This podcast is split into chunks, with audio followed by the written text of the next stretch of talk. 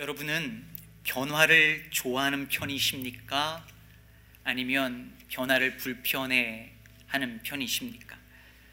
흔히 우리는 변화를 좋아하고 또 변화시키는 것을 좋아하면 진보적이다라고 말하고, 변화를 좋아하지 않고 현 상태를 유지하기를 좋아하면 보수적이다 이렇게 말하지요. 그러면 크리스찬은, 그리스도인은 진보적이어야 할까요? 보수적이어야 할까요? 정치 얘기하는 거 아니니까 걱정 마시고 생각해 보시죠. 그리스도인은 보수적인 동시에 진보적이어야 합니다. 우리는 변하지 않는 복음을 믿고 고수한다는 점에서 보수적이죠. 아무리 세월이 변하고 시대가 바뀌어도 말씀 속에 있는 진리는 변하지 않고 우리를 향한 하나님의 사랑은 변하지 않음을 우리는 믿습니다. 동시에 우리는 우리 자신과 세상을 변화시키고자 한다는 점에서 진보적입니다. 예수 믿으면 사람이 변하고 또 그 변화된 그리스도인들이 모여서 세상의 변화를 꿈꿉니다. 그래서 그리스도인은 보수적인 동시에 진보적입니다. 그런데 이걸 거꾸로 하려는 분들이 있습니다. 변하지 않는 복음은 지키고 자신과 세상은 변화시켜야 되는데, 반대로 복음의 진리는 자꾸 바꾸려고 하고 자신과 세상은 변화하지 않으려고 하는 것이죠. 하나님의 말씀은 다 자기 편의대로, 자기 지식대로 문화에 맞추어서 바꾸려고 하면서 정작 그 변하지 않는 말씀에 의해서 자기 자신을 바꾸는 일에는 주저하고 세상의 변화조차 꿈꾸지 않습니다. 오늘 본문 로마서 12장 1절은 우리에게 이렇게 말하고 있습니다. 그러므로 형제들아, 내가 하나님의 모든 자비하심으로 너희를 권하노니 너희 몸을 하나님이 기뻐하시는 거룩한 산 제물로 드리라. 이는 너희가 드릴 영적 예배니라. 여기서 몸은 우리의 이 몸뚱아리만을 말하는 것이 아니라 우리의 전 존재를 다 가리키는 단어입니다. 그러니까 우리가 가진 모든 것, 우리의 시간, 우리의 물질, 우리의 이 육신, 우리의 재능, 우리의 가족들, 우리의 자녀들, 내가 가진 꿈, 내가 가진 소망, 이 모든 것을 하나님께 산 제물로 드리라는 말이죠. 여러분, 여기서 산 제물, living sacrifice라는 말이 사실 말이 안 되는 말이잖아요. 제사를 드릴 때 제물을 산 채로 드리지 않잖아요. 다 어떻게 합니까? 죽여서, 죽은 제물을 바치지 산 제물을 하나님께 제사를 드리지 않았습니다. 그런데 바울이 산 제물이라고 할 때 그 의미는 우리의 이 삶을 하나님께 제사로, 예배로, 즉 산 제물로 드리라는 의미가 담겨져 있는 거죠. 그러면서 바울이 이렇게 말합니다. 이는 너희가 드릴 영적 예배니라. 여기서 영적이라는 말이 무슨 뜻일까요? 영적. 그럼 우리 흔히 영적이라고 하면 뭔가 신비하고 일반인은 잘 알 수 없고 기도 많이 하고 성령 체험한 사람만이 알 수 있는 어떤 것이라고 흔히 생각합니다. 그래서 이 영적인 거 좋아하시는 분들 계시잖아요. 쩍쩍 그렇게 하시는 분들. 그래서 이분들은 이런 건 영적인 사람만 보이는 거야 이렇게 말을 하기도 하고, 성경에 잘 이해가 안 되는 구절이 있으면 이런 건 영적으로 해석해야 돼 이렇게 말하죠. 요한계시록 같은 거 특히 이런 건 영적으로 해석해야 돼 이렇게 말하잖아요. 여러분, 이런 분들한테 속으시면 안 됩니다. 여기서 영적이라는 단어는 헬라어로 로기코스라고 하는데요, 로고스라는 단어의 형용사형이에요. 그리고 우리가 잘 아는 영어 단어 논리적인이라는 뜻의 logical이라는 단어가 여기서 나온 단어예요. 그러니까 이 단어 영적, 그리고 로기코스라는 이 단어는 본래 합리적인, 논리적인 혹은 합당한, 마땅한 이런 의미를 가진 단어입니다. 그러니까 무슨 영적 해석이라고 하는 것이 신비하고 요상한 그런 해석을 말하는 것이 아니라 매우 합리적이고 논리적인 해석이죠. 그렇다면 여기서 영적 예배라는 말이 그럼 무슨 의미이겠습니까? 바울이 로마서를 쓸 때 오늘 본문이 12장 1절 2절인데요 1장부터 11장까지 하나님께서 어떻게 그분의 은혜로 우리를 구원하셨는지 그 복음의 영광스러움과 하나님의 그 섭리에 대하여서 설명하는데, 그리고 나서 12장으로 넘어가면서 이렇게 시작하죠. 그러므로 이렇게 시작합니다. 그러니까 우리가 하나님의 전적인 은혜로 구원을 받고 그 영광스러운 복음을 깨달았다면, 그렇다면 그러므로 우리의 전 존재를 하나님이 기뻐하신 거룩한 산 제물로 드리는 것이야말로 그 은혜에 합당한, 마땅한, 논리적인 귀결로서의 예배가 아니겠냐는 것이죠. 여러분, 그게 논리적으로 맞는 결론 아니겠습니까? 삶으로 드리는, 우리의 전 삶으로 드리는 예배야말로 우리가 받은 은혜에 대한 논리적인 결론이자 마땅한, 합당한 리액션이라고 하는 것이죠. 근데 여기에 전제가 하나 있어요. 바울은 너희 몸을 하나님이 기뻐하시는 거룩한 산제물로 드리라고 했습니다. 다시 말해서 이 말은 우리가 우리의 모든 것을 다 드린다고 하더라도 그게 다 자동으로 하나님이 기뻐하시는 예배가 되지는 않는다는 거죠. 그럼 구약 성경에 보면 하나님이 이스라엘 백성들이 그 앞에 드리는 제사를 극도로 싫어하셔서 이 재물 다 가져가라고, 냄새도 맡기 싫다고, 심지어 역겨우니까 가져가라고 하는 구절들이 여러 차례 등장합니다.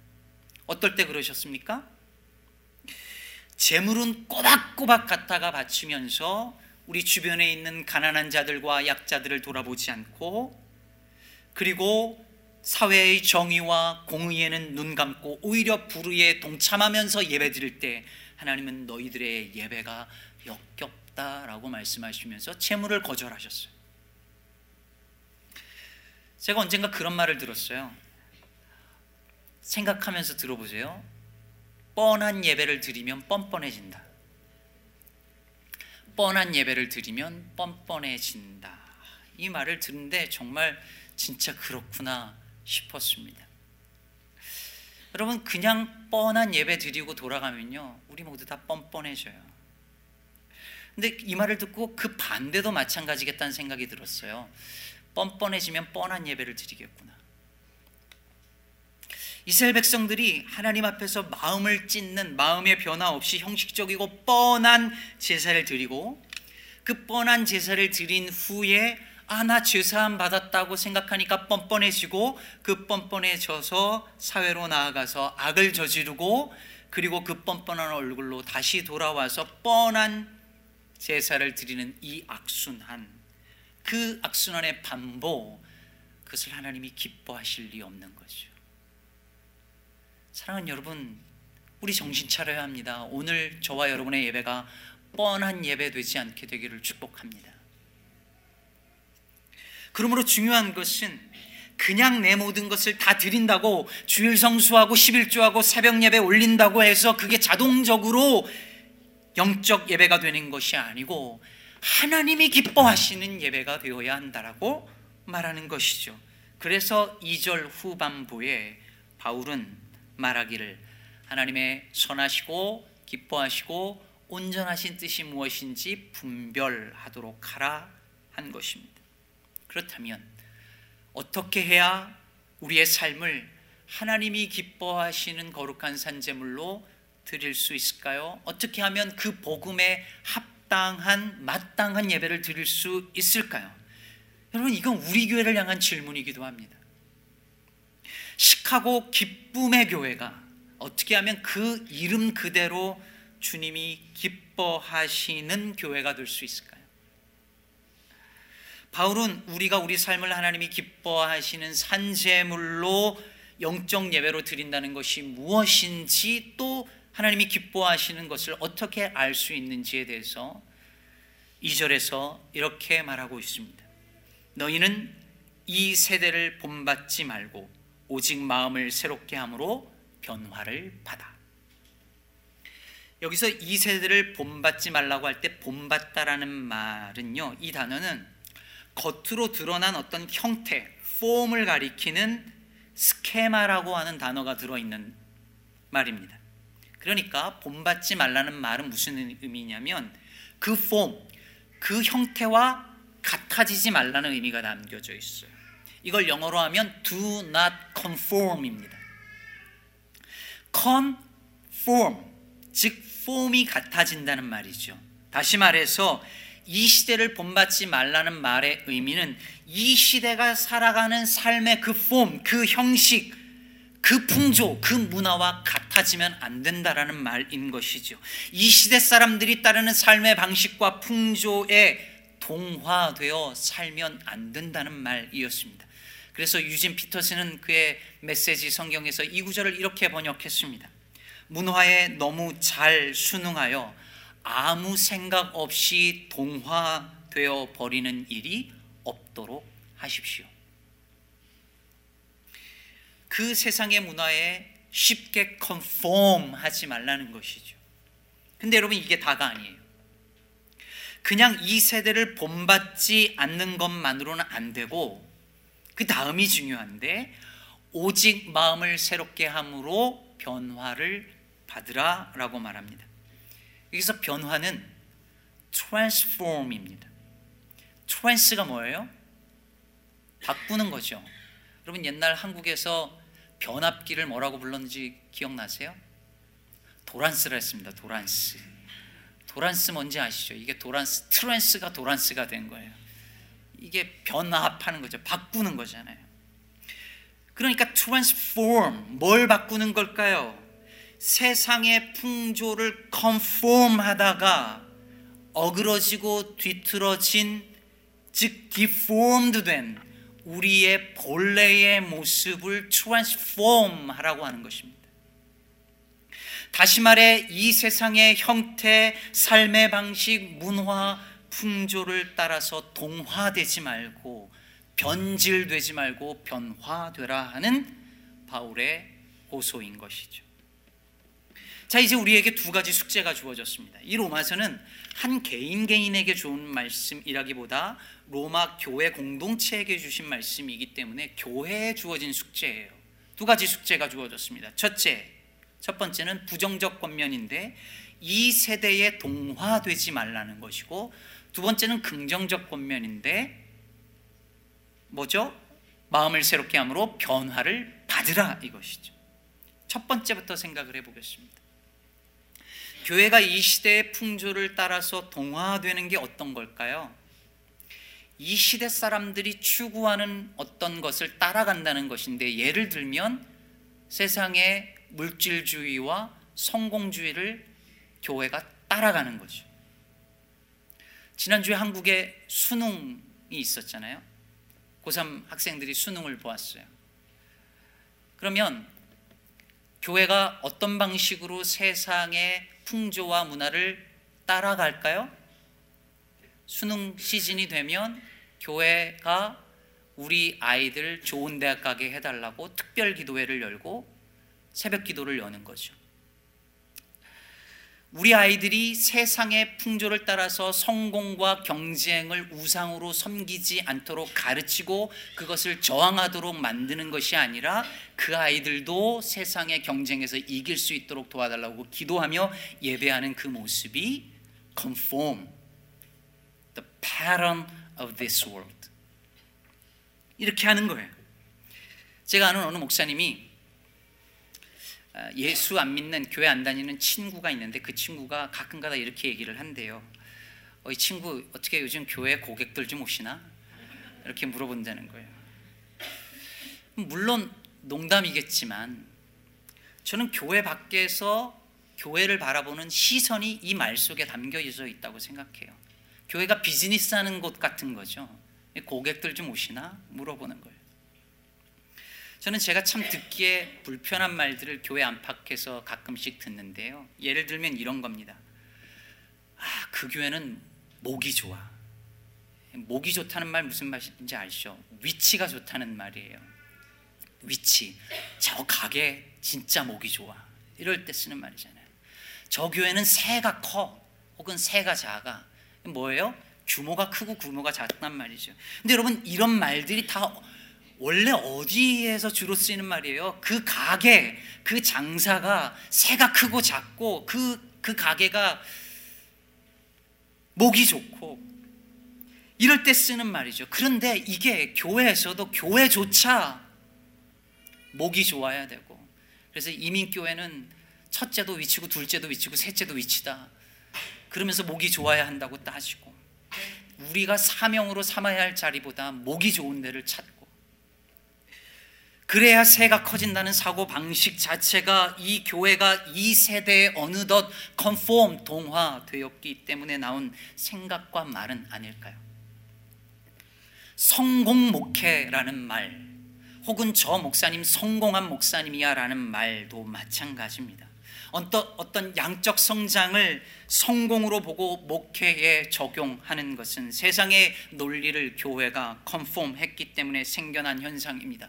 오늘날 교회들이 수도 없이 싸우고 갈등하고, 그래서 교회의 분열이 넘치고 이민교회의 역사는 분열의 역사라는 말이 들려오고, 어떤 대형교회는 수천억의 건물을 짓고 하나님이 다 하셨다며 자랑하고, 반대로 작은 교회들은 그런 교회를 비난하면서도 속으로 큰 교회를 부러워하며 욕망하는 이 모든 현상이 다 이 시대의 풍조를 따른 결과물들인 것이죠. 사도 바울은 절대 그래서는 안 된다라고 오늘 말하고 있습니다. 이 시대를 본받지 말라고 호소하고 있습니다. 네, 교회는 그러면 안 됩니다. 그런데 여러분, 그게 다가 아닙니다. 오늘날 교회가 세상 풍조를 따라 동화되는 것을 보면서 많은 사람들이 그 교회들을 비판합니다. 교회가 저러면 안 된다고, 우리는 저러지 말자고, 우린 싸우지 말자고, 우리는 양적 성장에 목매지 말자고, 우리 교회는 물질주의, 성장주의 따르지 말자라고 말합니다. 그러나 여러분, 뭘 안 하는 것으로는 충분하지 않아요.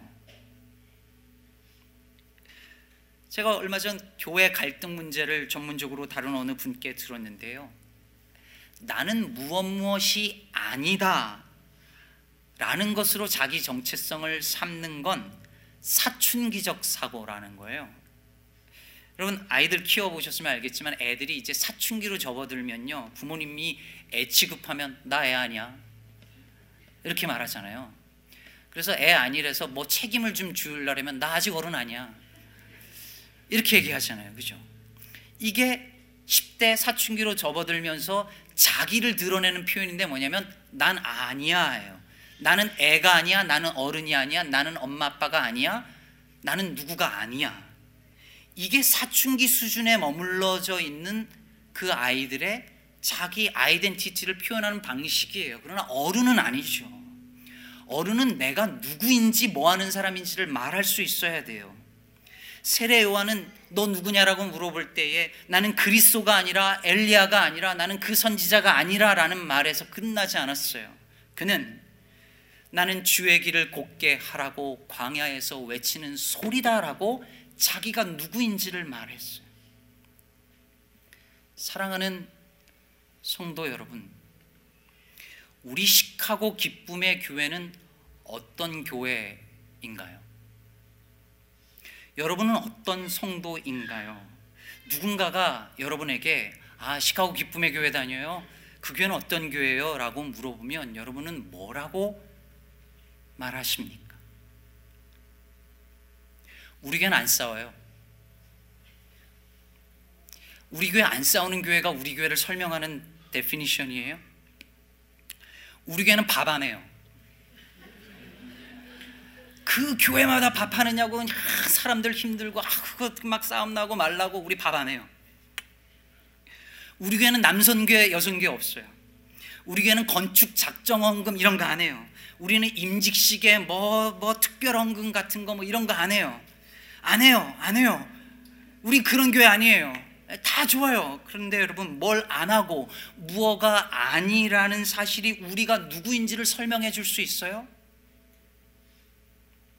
나중에 주님 앞에 섰을 때 너는 어떤 성도였냐고 묻는데 저는 술 담배 안 했어요. 저는 나쁜 짓 안 했어요. 횡령 안 했어요. 그런 말로 충분할까요? 어떤 교회였냐고 물어보실 때 우리 교회는 이거 안 하고 저거 안 하고 문제가 생기고 말라올 만한 건 하나도 안 했어요 라고 대답한다면 주님께서 되묻지 않으시겠어요? 그럼 너희는 뭘 했니? 오늘 본문은 우리에게 이 세대에 동화되지 말라고 말하고 있습니다. 교회가 이 시대가 추구하는 것을 따라 살면 안 된다라고 말하고 있습니다.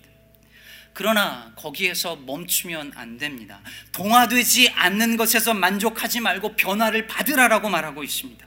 변질되지 않는 것으로 만족하지 말고 변화되어야 한다는 것입니다. 거기까지 가야 우리 삶을 하나님이 기뻐하시는 거룩한 산 제물로 영적 예배로 드릴 수 있다는 것이죠. 그런데 문제는 교회만큼 변화를 싫어하는 곳이 없다는 사실입니다. 제가 저희 교단 30대, 40대 젊은 목회자들의 모임이 있다 그랬잖아요. 이 젊은 목사님들이 모여서 뭐가 힘든지를 서로 쉐어하는데 뭘 가장 힘들어하는지 아십니까? 교회가 젊은 목사를 청빙했다는 건 딱 하나예요. 변화를 원한 거예요. 그래서 변화를 위해서 하려고 하면 하지 말라 그랬는데요. 이 얘기하면서 30대, 40대 목사들이 다 울어요. 왜 불렀냐는 거예요. 근데 교회는 변화를 원한다고 하지만 실제로 변하려고 하면 하나도 못 바꿔요. 주보에 있는 내용 하나, 예배 시간 하나, 예배 내용 하나, 뭐 하나 작은 것도 못 바꿔요. 여러분, 저희 교회 새벽 예배 시간이 5시 45분이에요. 제가 처음에 부임하고 나서 왜 새벽 예배 시간이 5시도 아니고 5시 반도 아니고 6시도 아니고 5시 45분일까? 이게 너무 신기해서 어떤 분한테 물어봤어요. 그랬더니 저짝교에 있을 때부터 5시 45분이라서 계속 한대요. 그게 이유예요. 그럼 바로 이런 생각, 원래 했던 것이니까 그대로 계속 해야 한다고 생각하고 그게 좋다고 생각하고 바꾸는 건 불편하고 싫다고 생각하는 그것이 교회의 변화를 만들어내지 못하는 이유인 것이죠. 지금까지 신앙생활하면서 나는 이렇게 신앙생활했고 이게 내 신앙생활에 편한 것이고 이 예배가 있어야 되고 이 모임이 있어야 되고 이거는 이 시간에 해야 되고 광고는 꼭 설교 끝나고 해야 되고 이게 앞으로 가면 불편하고 이 모든 것이 그대로 내가 원하는 그 패턴에서 있어야 된다라고 생각할 때 교회는 절대 변화될 수 없습니다. 물론 모두가 변화를 싫어하는 것도 아니고 모든 변화를 다 싫어하는 것도 아닙니다. 이 그림 잠깐 보실까요? Who wants change? 변화를 원하는 사람 손 들라니까 다 들어요. 다음 장, Who wants to change? 누가 변화할 거냐고 물으니까 다 손을 내려요. 변화를 원하지만 그 변화의 대상이 내가 되는 건 싫은 거죠. 변화를 원하지만 그 변화가 나한테 불리한 쪽으로 오는 건 더 싫은 거죠. 마지막으로 한 장 더 있어요. Who wants to lead the change? 누가 변화를 이끌 것인가 했더니 다 가버렸어요.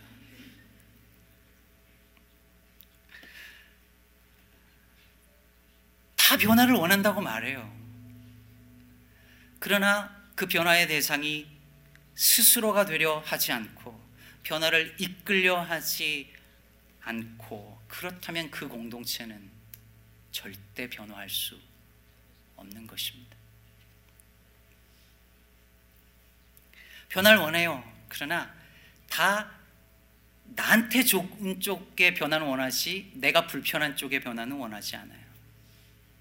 지난 주일 저희 교회 예배당으로 고려할 만한 건물이 나왔다고 해서 광고했고 원래 예정대로라면 어제 보러 가야 했습니다. 비록 사정상 무산됐지만 말입니다. 저는 이 일을 가만히 혼자 묵상하면서 그런 생각이 들었습니다. 이게 하나님께서 우리 교회를 잠깐 테스트한 게 아닌가 생각이 들었습니다. 우리 교회는 이 일에 준비가 되어 있는가? 이런 일에 우리 교회는 뭘 가장 우선순위로 여기는가를 잠시 테스트하신 건 아닌가 생각이 들었습니다.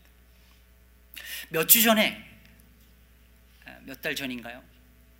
제가 시애틀 형제교회 얘기를 잠깐 하면서 그 교회가 교회를 이전하려고 할 때 동쪽으로 갈까 서쪽으로 갈까 북쪽으로 갈까 남쪽으로 갈까 다 그럴 때 자기 집 있는 근처로 와달라고, 다 그 교회는 동쪽에 사는 교인들은 동쪽으로 이동하게 해달라고, 서쪽에 사는 사람들은 서쪽으로 이동하게 해달라고, 교회가 거기 있으면 그 근처에 사는 사람들은 여기 있게 해달라고 기도할 때 그 교회 온 성도들이 기도의 제목을 바꿔서, 하나님 우리 교회가 나 편한 곳이 아니라 우리 교회에서 가장 연약한 사람들 근처로 가게 해주세요 라고 기도했다는 이야기 했었는데, 여러분은 지난주 건물 이야기를 듣고 어떻게 기도하셨나요?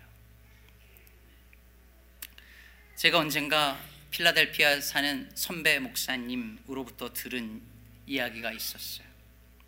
그 목사님 섬기는 교회에 1시간 넘는 곳에서 예배를 드리러 오는 한 집사님이 있어서, 목사님이 어느 날 미안해서 아유 교회가 너무 멀지요 그랬더니 그 집사님이 그러더라는 거예요. 교회가 먼 게 아니고 제 집이 먼 거죠. 여러분, 이 집사님은 내 집을 기준으로 교회를 생각한 게 아니라 교회를 기준으로 내 집을 생각했어요. 다 이 집사님처럼 생각해야 된다는 말이 아니에요. 하지만 변화는 이런 생각의 전환 없이는 이루어지기 어려울 겁니다. 오늘 바울은 2절 말씀에서 오직 마음을 새롭게 함으로 변화를 받아 이렇게 말을 하고 있습니다. 어떻게 변화를 받는가? 마음을 새롭게 함으로 변화를 받는다는 거예요. 트랜스폼이 어떻게 되느냐면 마음의 변화, 마음을 새롭게 하는 것으로부터 출발한다고 했는데, 여기서 마음이라는 단어는 heart를 말하는 게 아니라 mind를 말하는 거예요. 이 mind는 생각에 가까운 말이죠. 즉 변화되기 위해서는 무엇보다도 생각의 갱신이 먼저 있어야 된다는 거예요. 사랑하는 여러분, 과거에 늘 해오던 관습에 갇혀 있는 한 생각은 새로워질 수 없고 생각의 변화 없이 우리는 변화될 수 없습니다. 저는 우리 기쁨의 교회가 교회의 변화들을 위해서 새로운 생각들이, 교회가 원래의 우리의 하나님이 창조하셨던 그 교회의 폼, 그 원래의 모습으로 트랜스폼 되어지는, 그 본질로 트랜스폼 되어지기 위하여서 생각의 변화들이 계속 나오고 그 생각들이 우리 교회 안에서 실험되어지고 적용되어지고 연습되어질 수 있는 교회가 되어지기를 바랍니다. 뭔가 바뀌고 있던 것이 없어지고 없던 것이 생기고 변화되는 것을 두려워하지 않는 교회였으면 좋겠습니다. 우리 안에 작은 관습, 굳어진 관습조차 하나 못 바꾸면서 어떻게 세상을 바꿀 수 있겠습니까? 저는 교회를 향한 몇 가지 생각들을 했습니다. 예를 들면 이런 것입니다. 저는 우리 교회에 하루속히 여성 장로님이 나오기를 바랍니다. 여러분, 여성 리더가 교회의 여성의 눈으로 교회를 이끌어야 교회의 변화가 생깁니다.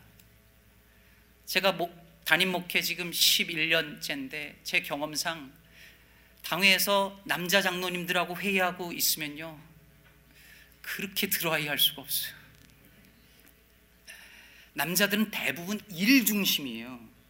그래서 교회도 일과 목적으로만 계속 나가요. 사람을 잘 못 봐요. 우리 교회 성도님들이 어떠한지 개개인을 잘 못 봐요. 꼭 여자 장로님이 있으셨으면 좋겠어요. 올해는 이미 안 됐고 그렇지만 다음에는 그런 장로님이 생겼으면 좋겠어요. 그런데 여러분 아십니까?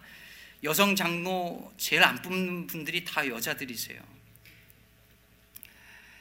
여성 목사가 담임으로 오는 걸 제일 거절하고 싫어하는 분들이 여자분들이세요. 다 그렇다는 게 아니라 결국 그래서 안 되는 경우들을 너무 많이 봤어요. 여러분, 생각의 변화가 필요합니다. 또한 저는 저희 교회에 평신도 설교자가 나오기를 바랍니다. 나중에 따로 설교하겠지만 우린 맨날 만인 제사장 얘기하고 목사만이 아니라 모든 성도들이 다 제사장이라고 하는 성경의 가르침을 믿고 고백도 하고 그것을 입에 올리면서도 설교는 목사님만 해야 된다는 고정관념이 있습니다. 아닙니다. 목사의 역할은 여러분 모두가 말씀을 전할 수 있는 역량이 되도록 그렇게 도와주고 키워내는 일을 할 뿐입니다. 저는 1년에 한 몇 번은 여러분들 중에서 주일 설교자가 나올 수 있게 되기를 바랍니다. 저는 저희 교회 젊은이들이 뒤에서 구경하거나, 오늘도 뒷자리에 앉았는데, 뒤에서 구경하거나 어른들이 이끄는 대로 그냥 따라만 가는 것이 아니라 젊은이들이 앞에서 교회를 주도적으로 역할을 감당하면서 때론 이끌기도 하면서 그렇게 나가는 교회였으면 좋겠습니다. 저는 우리 교회 처음에 올 때에 좋았던 점이 우리 교회 40대 장로가 있다는 점이 좋았습니다. 근데 저는 더 나아가 30대 장로, 20대 장로도 우리 교회에 나왔으면 좋겠습니다. Why not? 저희 교단은 장로와 집사가 계급이 아니라 역할에 따른 직분으로 구분하고 있습니다. 그래서 시무 기간이 정해져 있죠. 3년 임기하고 3년 재신임 받을 수 있고 1년은 휴무하게 되어 있습니다.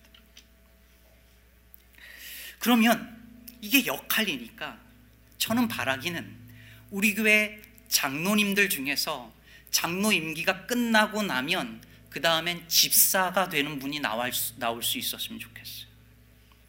계급이 아니잖아요. 올라가면 더 갈 데가 없는 그 영원한 직분이 아니잖아요. 그러면 나 올해까지는 장로였는데 내년부터는 집사야 라고 하는 분이 나오기만 한다면 직분 문제로 골머리를 앓고 있는 이 이민사회에, 한인교회에 큰 도전이 되고 충격이 되고 새로워지는 어떤 첫 발걸음이 되지 않을까라는 생각을 합니다. 여러분, 저는 이 정도 생각까지밖에 못해요. 저는 저희 교회 젊은 분들이 저보다 훨씬 참신하고 급진적인 생각들을 내어놓고 그것을 교회에서 실험하고 적용할 수 있게 되기를 바랍니다. 사랑하는 여러분, 제가 지난 1월에 부임해서 벌써 1년이 다 되어가고 있습니다. 올 초에 말씀드렸던 것처럼 이번 한 해는 많은 걸 바꾸지 않고 말씀 전하는 일에 집중하고자 했습니다. 특히 교회가 무엇인지에 대해서, 우리 교회가 어떤 교회가 되면 좋을지에 대해서 1년 내내 여러분과 함께 고민했습니다. 오늘 교회라는 주제로 시리즈 주일 설교를 한 지 42번째입니다. 저도 대단하지만 여러분들도 참 대단하십니다. 요즘 설교가 나랑 직접적인 상관이 없으면 잘 안 듣는데 교회라는 주제를 1년 내내 금요일까지 들으신 거예요. 올 한 해 뭔가를 특별히 바꾸려고 하지 않아서인지 올해 특별한 갈등도 문제도 없었습니다. 그러나 여러분, 내년부터는 조금씩 변화할 것입니다. 언젠가 말씀드렸듯이 가만히 있으면 제자리가 아니라 후퇴할 수밖에 없기 때문입니다. 변화하지 않으면 변질되기 쉽기 때문입니다. 처음 기쁨의 교회 작년 여름 넘어서 가을쯤이죠. 지원할 때에 우리 기쁨의 교회 청빙위원회에서 저에게 목회 비전이 뭔지 써내라 말씀하셨습니다. 그래서 제가 그 교회를 내가 모르는데 어떻게 목회 비전을 써내냐라고 답을 드리면서 대신 제가 중요하게 생각하는 핵심 가치들 6개를 말씀을 드렸습니다. 그것이 묵상, 일상, 세상, 공동체성, 공교회성, 공공성이었습니다. 그리고 올 한 해 동안 저는 이것이 저 혼자만의 비전이 아니라 우리 교회가 함께 꿈꿀 수 있는 교회의 비전이 될 수 있는지를 기도했습니다. 설교에도 자주 언급했습니다. 그리고 한 해가 마무리되어져가는 지금 저는 그럴 수 있겠다라는 생각과 그러고 싶다라는 마음이 들었습니다. 그리고 당회원들도 여기에 마음을 모아주셨습니다. 그래서 사랑하는 여러분, 앞으로 저희 기쁨의 교회는 이 6가지의 가치를 실현하고자 애쓸 것이고, 그리고 최소한 앞으로 3년간은 묵상, 일상, 세상 이 3가지의 가치와 사역을 중심으로 변화를 시도해 나갈 것입니다. 특히 내년은 묵상, 그 다음에는 일상, 그 다음에는 세상 이 키워드가 되어서 교회를 바르게 건강하게 세워나가기를 원합니다. 기쁨의 교회가 어떤 교회냐고 누군가 물어본다면 지금 명확하게 답변할 수 없을지도 모릅니다. 그러나 어떤 교회가 되기를 원하느냐고 묻는다면 할 말이 있습니다.